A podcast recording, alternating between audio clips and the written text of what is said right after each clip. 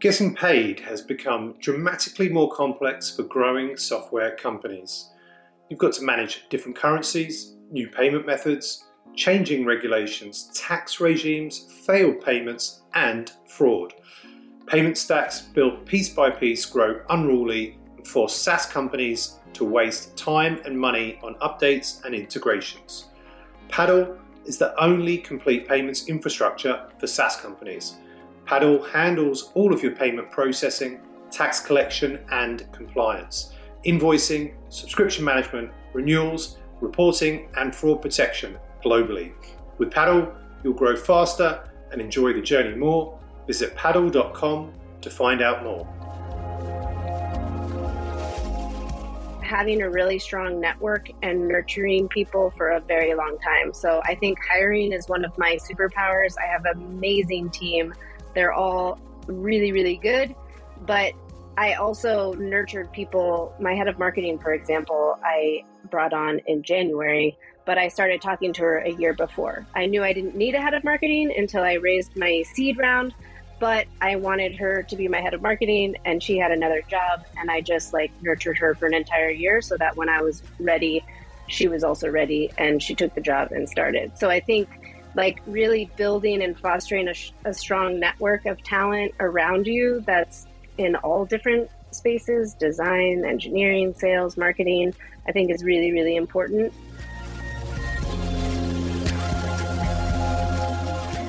Hey everyone, welcome back to the SaaS Revolution show brought to you by SaaStock, the conference that helps SaaS companies get traction, growth, and scale. I'm your host, Alex Theuma, and I'll be looking at what it really takes to build and grow a SaaS company today and how founders and entrepreneurs stay healthy on the journey. Now, on with the show.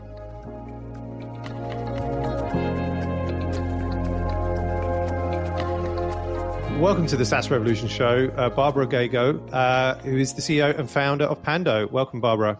Thank you. Happy to be here. Yeah, great to have you on, on the podcast. Whereabouts are you uh, calling in from? Amsterdam. I've been Amsterdam. here for, yeah, about two and a half years.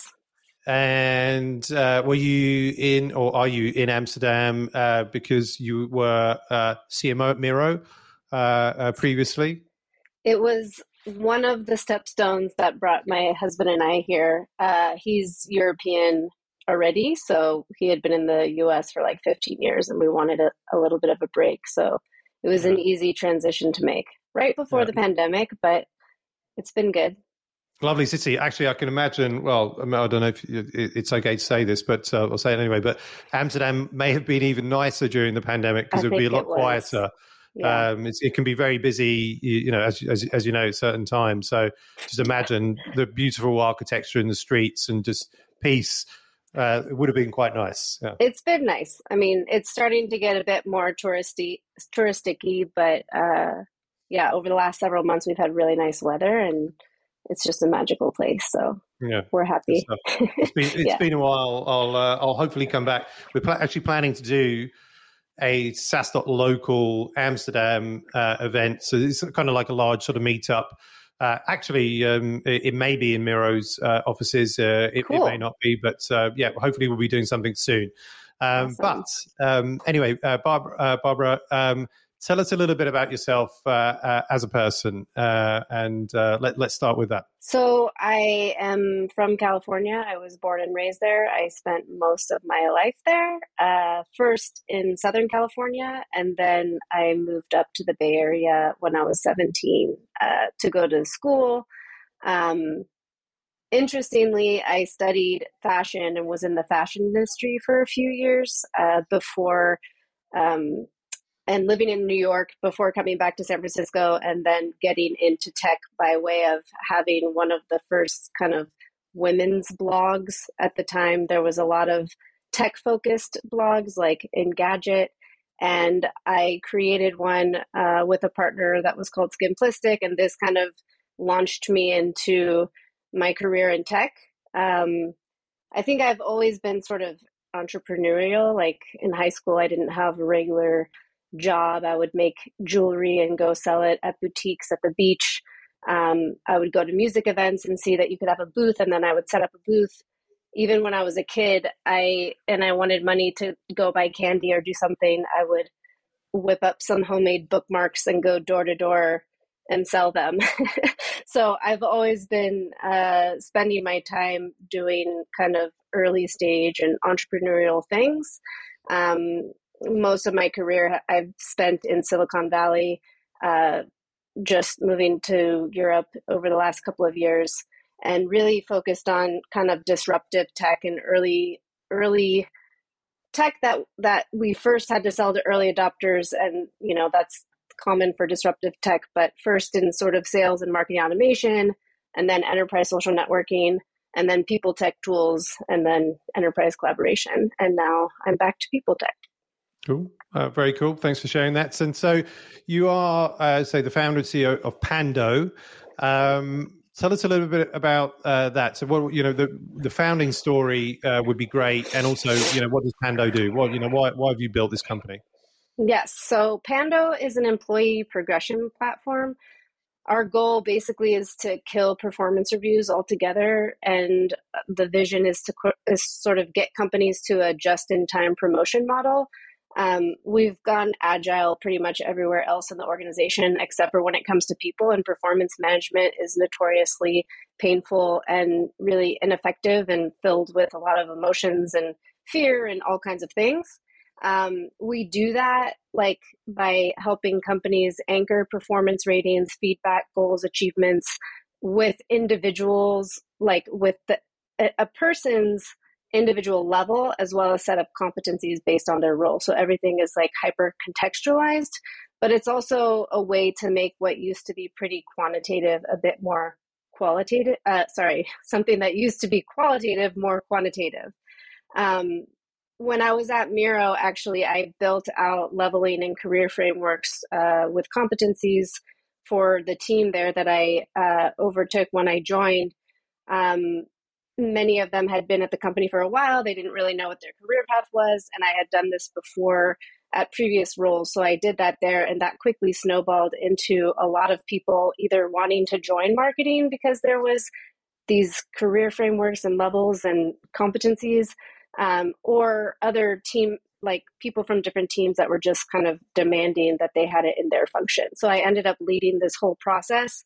Uh, and at the end of the day, we did like what most companies end up doing, which is building these great frameworks, having competencies, having levels, giving a little bit more transparency to employees, but ultimately them feeling like, okay, well, this is great, but now what? So it wasn't actionable and it, there wasn't a way to really use it. And it was pretty disconnected from any performance or anything like that. Um, and so when I left Miro, I wanted to solve this problem, and ultimately, that's what we're doing now. Very cool. Um, I'm sure many listening, and certainly myself, I feel when you talk about performance reviews, I kind of almost flinch uh, a little bit, uh, just in terms of the experiences that I, have had in, in in the past, right? And yeah, uh, yeah um, uh, so definitely welcome a change uh, you know, around that. And um, uh, so, uh, so great stuff to kind of see that. There's uh, a big that is coming. There's just like a big demand, I think, too, with like great resignation and this whole like reshuffling and people working everywhere and more remote work. Like the old way of doing this, it was already not great, but now with mm. everybody totally distributed, managers aren't really managing people by being with them anymore um, everybody is kind of distributed and there with lack of structure and transparency around where am i at in my career at this company what is my next step how do i actually get there it really is amplified in that context where employees just don't feel like they have a path and they're likely going to go somewhere that they feel that they'll get that yeah, no, definitely, definitely. We're seeing that uh, a, lot. And uh, so, um, what, what, data can you share behind uh, the company. Uh, obviously, recently formed. Can you uh, like a founding date, uh, VC backed or bootstrapped? How yeah. many people? Any any metrics you can share of, of where sure. you're at at the moment? So we we actually just announced uh, about seven million in funding. Uh, I founded the company at the end of 2020 in September. Um, we raised a small pre-seed at that time, and then last year in December we raised five million from Craft Ventures. Uh, we also had Lerer Hippeau leading in that round, and then we're working with Global Founder Capital from Europe. So we have a nice balance of west east coast of the US and then also in Europe, which kind of represents sort of how the team is spread out as well. Um, we are just kind of we've been very focused on launching the product. We launched it uh, mid year last year, and we've been building crazily since then. Uh, we have about 20 employees at the company, so we scaled very quickly after raising um, our seed round in December. We have about 15 customers. Um, so we're just kind of ramping up on that end. We just announced funding and kind of, I would say, went public, let's say, with Pando. Uh, and so we've already had a number of customers um, renewing at least, and in most cases, they're expanding over 50%, which is really exciting. Very cool. Um, yeah. And I did see the um, the announcement. I think it was yesterday or the day before. Yeah. Um, and so, um, yeah, uh, great to great to see that. Uh, so, uh, so, so, congrats. So, the, the company is, yeah, say, founded uh, in 2020, so less than 20 month, uh, 24 months old. Uh, I think yeah. you, you, shared a couple of things that you've been doing there. But so, what, what over the last 24 months, from what you've been doing, what has worked well that you can share that people can kind of learn from, um, from a business, you know, kind of at your stage? What hasn't worked necessarily so well, and you you wouldn't repeat, uh, but also people could learn from. Um, I think for us, the biggest kind of like, well, first of all, what we've been really focused on is uh, finding customers and getting customers who are aligned with this vision. What we're trying to do is sort of shift the mindset of how companies approach this problem. So it's not like an easy thing to do. It's going to take time and it's going to take years, but ultimately there are companies who are ready to embrace it. So I think we're being extremely focused on who we target and how we target them. Um, I think that's like one of the big takeaways in terms of early customer development. We have to identify companies uh, that not only have, you know, from an ICP perspective, not only have the company size and the structure and location and you know what type of business they are at, et cetera, but also sort of the mindset or values and it's not the easiest thing to sort of uncover. So mm. i think a lot of that has um, come out of leveraging the network that i've built over my career in people tech and in tech in general. A lot of community based kind of sells through referrals and people having shared values. Um, we have built like we're very early to have a target account list, but we have built a target account list. Uh, we have 300 companies that we sort of identified and scrutinized at that level to make sure that we're at least proactively targeting the right kind of companies. Um, and then essentially, you know, playing it by ear with companies who are coming inbound. I think the biggest challenge, I, I don't know that it hasn't worked, but because Pando has an opinion. Uh, not all software has an opinion, but ours does. Uh, it means that companies really have to have the right profile and really have to be aligned with what we're trying to do because otherwise they'll just be like, they don't want to do it. I think there's a big appetite for companies, um, for products to have an opinion though in this space because a lot of companies just need help and they don't know what to do and they don't know how to do it. And managers also need a lot of help but that's one thing that's definitely something we have to navigate in terms of how we position and how we continue to develop the market um, you know we're pushing that fundamental shift so it's going to be a lot of finding the right companies initially and then getting the rest of the industry to realize that yeah that's the right way to do it Awesome. Um, and you, you've been a, a, a, CMO and you, you know, a sort of senior uh, or, or, you know very uh, uh, sort of high level in marketing for a large part of your career. Um, how has the transition been uh, to becoming then you know a founder uh, and CEO? I guess it would be sort of interesting, assuming that you know there are let's say some CMOs or other kind of C-suite VP levels that are you know potentially thinking about you know becoming founders or will become founders uh, you know in the future. You know any learnings that you can share around that that you've had. I mean, honestly, I feel like being a CMO is a great training ground for becoming a founder and also being a CEO because, at least in the roles that I've had in B2B tech, you're operating and sort of needing to be strategic across so many different dimensions, if that's pricing or the product or feedback from customers that then gets to the product, customer acquisition, brand positioning, etc.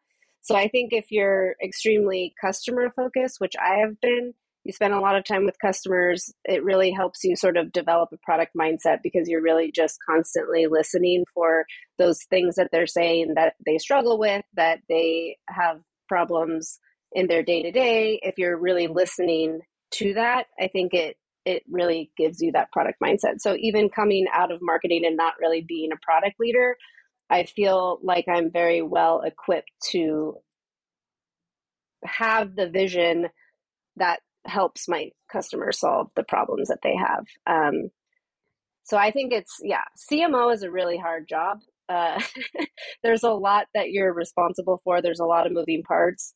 Uh, it's also very high stakes. So I feel yeah, I feel like it's a, a, a reasonably good segue into this this particular role.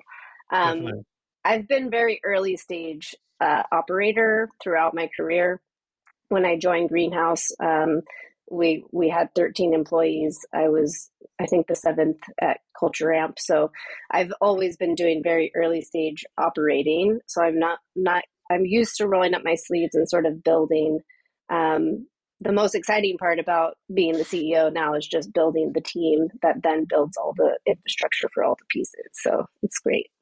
Good. I, I read occasionally or see occasionally that um, it's an advantage if uh, a company has a CEO that understands marketing, and I think uh, uh, in your case, uh, you, you, definitely uh, uh, would have that, right? Um, yeah, and I've been very lucky that all of the CEOs, well, not all of them, but the ones that I've done the most, the best work for, have understood marketing. I think Miro is a great example. Um, when I joined Miro, it was called Real Time Board, and I almost didn't join because that's what it was called. And I was like, I don't think this can be big with that name. Like, who's? I mean, Real Time Board. It's so literal. And I was like, okay, well, do I think these these guys are going to let me change the name? Like, do they believe in that? And ultimately, I decided yes, they do, and they did, and we, you know, I got to lead that initiative to like rename the company, rebrand it, and it was hugely rewarding for me but also for the community and it really like took off after that. So i think yeah founders ceos that even if they don't know what they're doing with marketing but they appreciate it and understand that's like a really big lever for building long lasting and defensible brands and businesses it's the best yeah no definitely amazing and i, I didn't know that so um, uh, about Miro, what it used to be called, and I think yeah. the, brand, the brand is super strong uh, right now, and they're a, a, real rocket ship, right? So, uh, indeed, uh, yeah, no, great stuff. And so we we, we mentioned that uh, literally, like you, you know, yesterday uh, you've announced and gone public with the, the seed round with with Craft Ventures that I think you closed in in December. I think you mentioned and. Yeah. Tell us why, I know they weren't the only investors, and you actually mentioned you've got West Coast, East Coast, and in Europe uh, I guess why craft, and you, you know what was the the story there, um, and then maybe even you, you know with these additional uh, uh, investors to complete the round. Um, you, you, know, tell us a little bit about the story of you know how that came to be and why these particular uh, investors.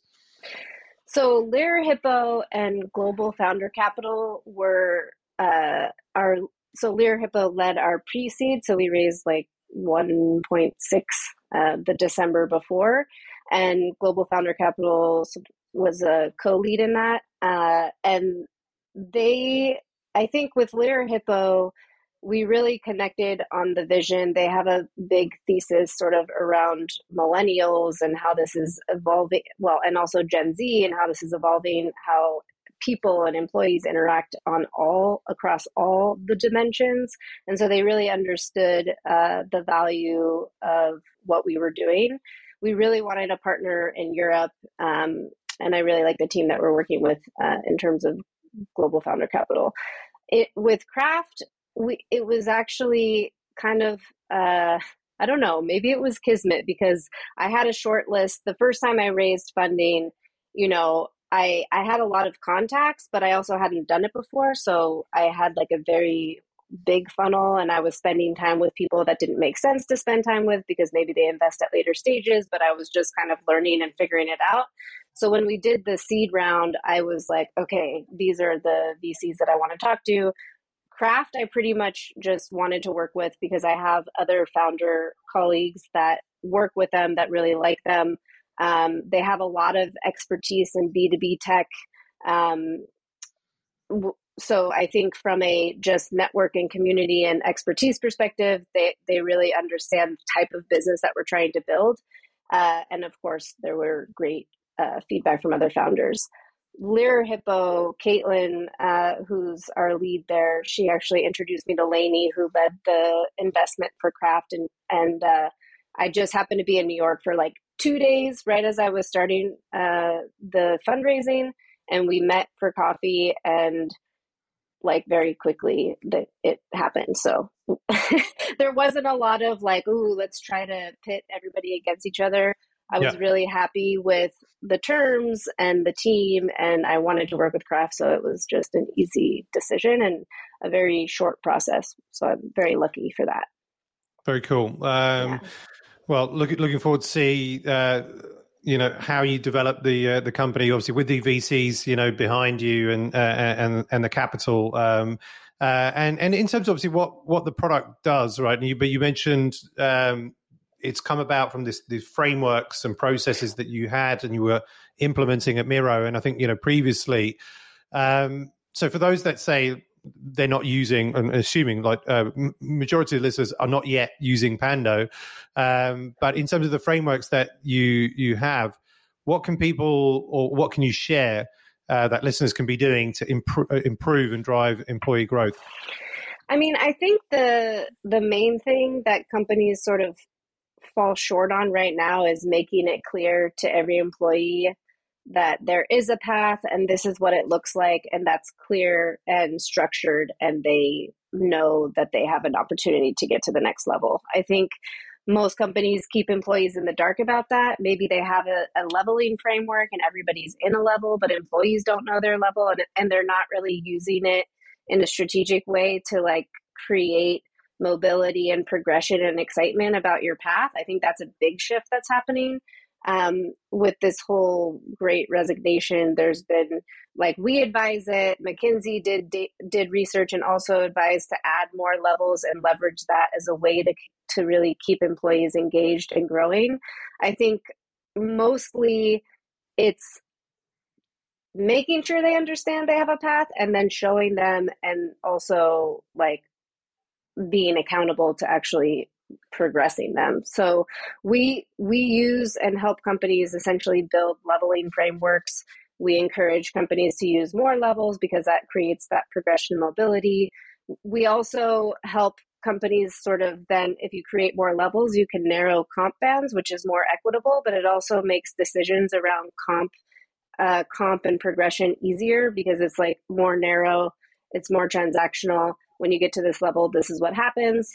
And then really like thinking about roles and what are the competencies that people need to be performing uh, well in those roles to have the impact that they need to have at the company and also develop in their career so that they can grow. I think in Europe, one of the bigger things that we're seeing with customers that we're working with is that they're it happens in the US too, but I think it's more common that companies have already made the shift, but you have like these IC path that ends, you know, at this level and then over here is the manager level. And so the other the other big thing is to really create a true parallel path for individual contributors as well as managers so that you're not forcing people to become managers if they don't want to be managers or if they're not good at the manager skill and really convey that an individual contributor path is very important and you can continue to build your skill set and your career at the company. It's not better or worse than being a manager, it's just different. And so this is something I'm seeing companies start to adopt in Europe, but it's definitely a little bit, um, I would say a little bit behind from what I've seen in the US, but a lot of companies in the US also haven't adopted it because I think ultimately having pay parity between you know a level five IC and a level five manager is when you really have that like true par- parallel path. being more transparent uh, or open with colleagues about that there is a path. Um, yeah. And I can share uh, a quick anecdote that I, th- I, think you know a lot of people would probably I- experience, right? But we had a top performer that we were thinking about, you know, for a leadership role, um, and we were thinking about um, her in that role, you know, in the very near future. Uh, and then one day she caught us by surprise by you know resigning, mm. um, and she'd uh, you, you know taken a role or, or, accepted a role at another company. Yeah. Um, and then we had a conversation, and she said, you, you, know, well, I didn't see that there was a path that you you know that I I could go on to you know into a leadership position. Uh, yeah. I didn't see that was available, and we were like, "Well, we were thinking about it." It was like, "Well, yeah. okay, you, you, can't read, you can't read our minds." Um, yeah. Actually, and then luckily, it, it, it, turned out well because we we managed to, um, you know, convince Keep her to stay because actually, what she did really want was that leadership role. She just didn't know that it was there, and we we hadn't, you, you know, we hadn't given them that, uh, you know, shared that the path was there and, and, how you get there, and so it was a good lesson for us um, uh, on that one it's an easy thing to fix. I think the fear is that like if you share that employees will think oh it's a checklist and i just have to tick off these boxes and then i get my promotion but i think that's where there's kind of the cultural shift around well there is a feedback loop between the manager and the employee and it should be transparent and it should be clear what's expected and the goal of the manager is to develop that employee and to make them successful and to get them to progress. Like you want employees to progress and develop in your org. You don't want to like keep them in their same level or like manage them out. I mean, the idea is how do we hire the best people? How do we develop them? How do we keep them growing? Because the more they grow, the better the business is going to do. Yeah, no, definitely. And so earlier you shared, I mean, some of the things um, that you're doing in in order to kind of you know grow the business.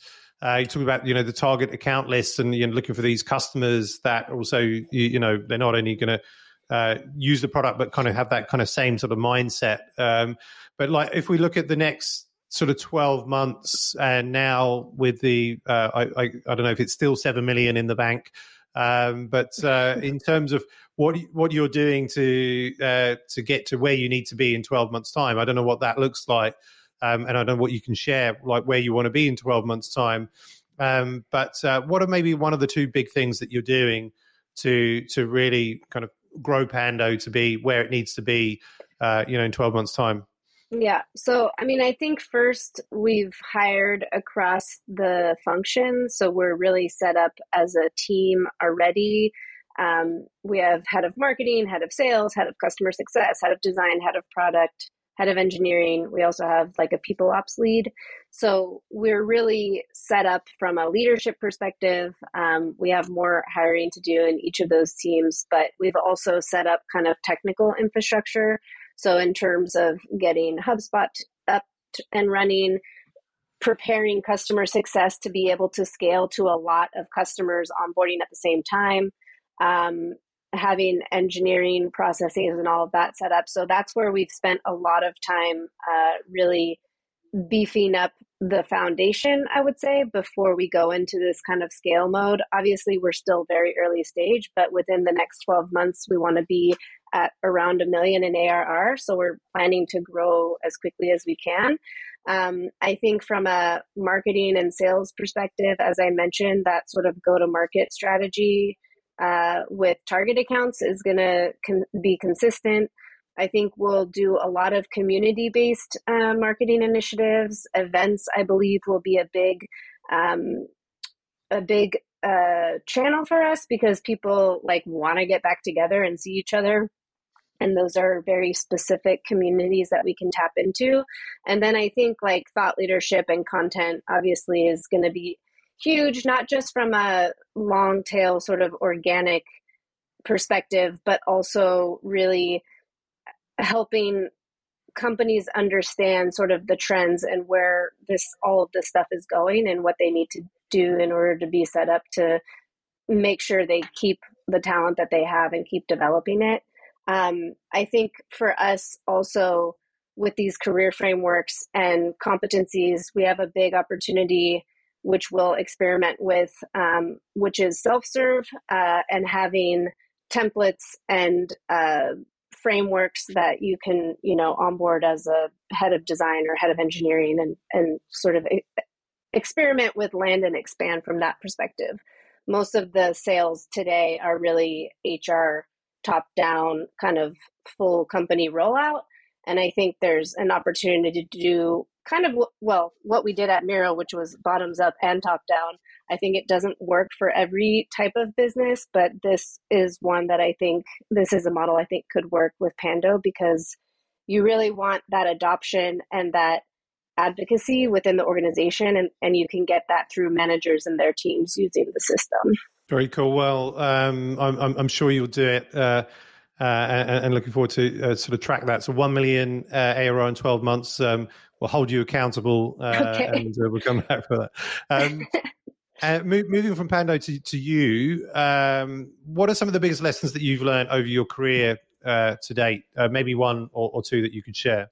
I mean, people obviously are the most important. I guess there's no surprise there. I'm building a product in the people space.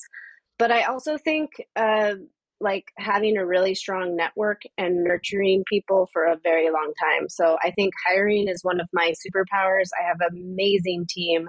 They're all really, really good but I also nurtured people. My head of marketing, for example, I brought on in January, but I started talking to her a year before. I knew I didn't need a head of marketing until I raised my seed round, but I wanted her to be my head of marketing and she had another job and I just like nurtured her for an entire year so that when I was ready, she was also ready and she took the job and started. So I think like really building and fostering a, a strong network of talent around you that's in all different spaces design engineering sales marketing i think is really really important um, and you know being being an authentic leader not sweating the small stuff like nothing that we're really doing is life life and death and if if something happens or somebody makes a mistake it's like yeah help them grow from it and move on What what is the the biggest challenge so far in uh, in being a CEO? Well, I mean, I think it's just being alone or feeling alone at least. Like you I don't have any co-founders either, so I am kind of solo. I've built an amazing team around me, so I'm not really solo, but you have that feeling. I think um, the other big piece is just recognizing like the power that you have as a CEO or how that's perceived with employees. I remember throughout my career as a CMO having people on my team go talk to the CEO and then coming out and being like, okay, I have to do all this. And it's like, well, just because you had that meeting and they had some ideas doesn't mean you actually have to like run with it. So I think really keeping myself in check with that and realizing, you know, that stuff I say and the way that I behave is really perceived in a very different light now as like the head of the company. This is yeah, this is this is a, a fun thing, but also something that I think everybody should be mindful of in terms of how you're interacting with people on the team. No, definitely. And, and what do you do to improve yourself uh, as a CEO and uh, as leader of the business? Well, I mean, feedback, asking people for feedback just because you're the CEO doesn't mean you shouldn't get it or ask for it from anybody at the company. Uh, so I definitely encourage that. I have an executive coach. Um, I've also built like a community, a small community of other CEOs and founders that I meet with pretty regularly or that I can call when I have just something that I need to vent about or discuss or just talk through. Um, and that's been really helpful to have, you know, other perspectives that are not like close to the issue to help sort of guide through that. I think continued education and as and many ways as you can get it is helpful. Um, so I try to do it in yeah a lot of different ways. Awesome, no, hundred uh, percent uh, agree with that. Um, and, and, what about in terms of staying healthy and sane? Like, what do you uh, what, what do you do around that? I mean, honestly, I'm so happy. Like, I love my job. I feel the least stressed I've been, and I think that's because I like really feel like I'm on my path. Obviously, I work way more than I ever worked. I mean, I've always worked a lot, but this is like next level. Um, I will say being in Amsterdam with most of my team on the West Coast is kind of helpful because I really do get sleep, which is weird uh, because I don't really start meetings until maybe three o'clock in the afternoon. So I kind of work a night a night shift, but I actually do get a lot of sleep, um, which is really really fortunate. uh, I travel and I play tennis, so I think it's just you know balancing all the things. Sleeping is probably the best. How, how many hours sleep do you get? And as a venture back company, just curious because as you said, you worked a lot. How many hours a week do you work? Oh, I mean, I I can work, you know, ten to fourteen hours in a day, but I also can sleep like eight to nine hours. So I feel like it's reasonably balanced. yeah, very good. My my body won't allow me to sleep more than eight hours. There's just a, something biological, uh, uh, very difficult to do. But um, but yeah, well, eight is eight, good though. Eight's perfect. Eight, eight is good. Eight is yeah. good. I, I do try to go to bed these days at nine thirty. Uh, sort of PM and then wake. I'm an early riser, so like you know five thirty, uh, and. I've got my eight hours. So I get, I've got to get shit done before the kids wake up, uh, or I yeah. think I have to get shit done before the kids wake up. so that that's kind of my reason. If I didn't have kids, I'd probably go to bed later. But uh, yeah, I, I, do. Yeah, our um, we we don't go to bed till like I think last night it was like two a.m. Oh, so wow. yeah. it's yeah. it's a different um, a different yeah a different cycle and, and so you're uh, speaking at SaaStock in Dublin this October so very excited for that. Back in person events back in person uh, this I'm year after a couple of years um, of, of, of, being remote. Um, any thoughts yet on, on what you'll be talking about? I know it's quite early. I mean it depends on what the audience wants. I think I can there's several things I'm interested to talk about and I think would be relevant to a lot of scaling companies. So attracting and retaining talent through career pathing or optimizing what we call the employee lifetime value through structured career progression. So like how are you, you know, increasing the value of every employee that you hire? Um, or this concept of just in time promotions and really moving your people operations into the age of agile. so there's several options. Maybe we can get some feedback and see what people are excited about. Yeah, please do uh, uh give us feedback if you like uh, uh, any of those options. Um, and uh, my colleague David, uh, I think, I think reached out today. Yeah, so we speaking soon in, in, in, terms of picking those topics. Um, but excited to do that and, and see you in person. Um, you know, in in October. Yeah, Barbra where can people find you online and Pando uh, online if they're curious to to look at the product? I am mostly on LinkedIn, uh, so that's the best place to find me. And then Pando, it's pretty straightforward. Pando.com. Awesome, good stuff. Very, Very easy and straightforward. Yeah, nice yeah. Uh, well, Barbra, uh, thanks so much for being on the, the SaaS Revolution show today and sharing with the SaaStock community. Really appreciate it. Great speaking to you and great learning from you. It was wonderful. Thank you so much.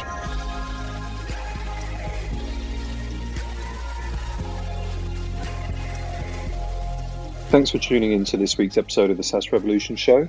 I hope you enjoyed it. And if you learned something from it, check out saastock.com forward slash events to find all the upcoming SaaStock conferences around the world.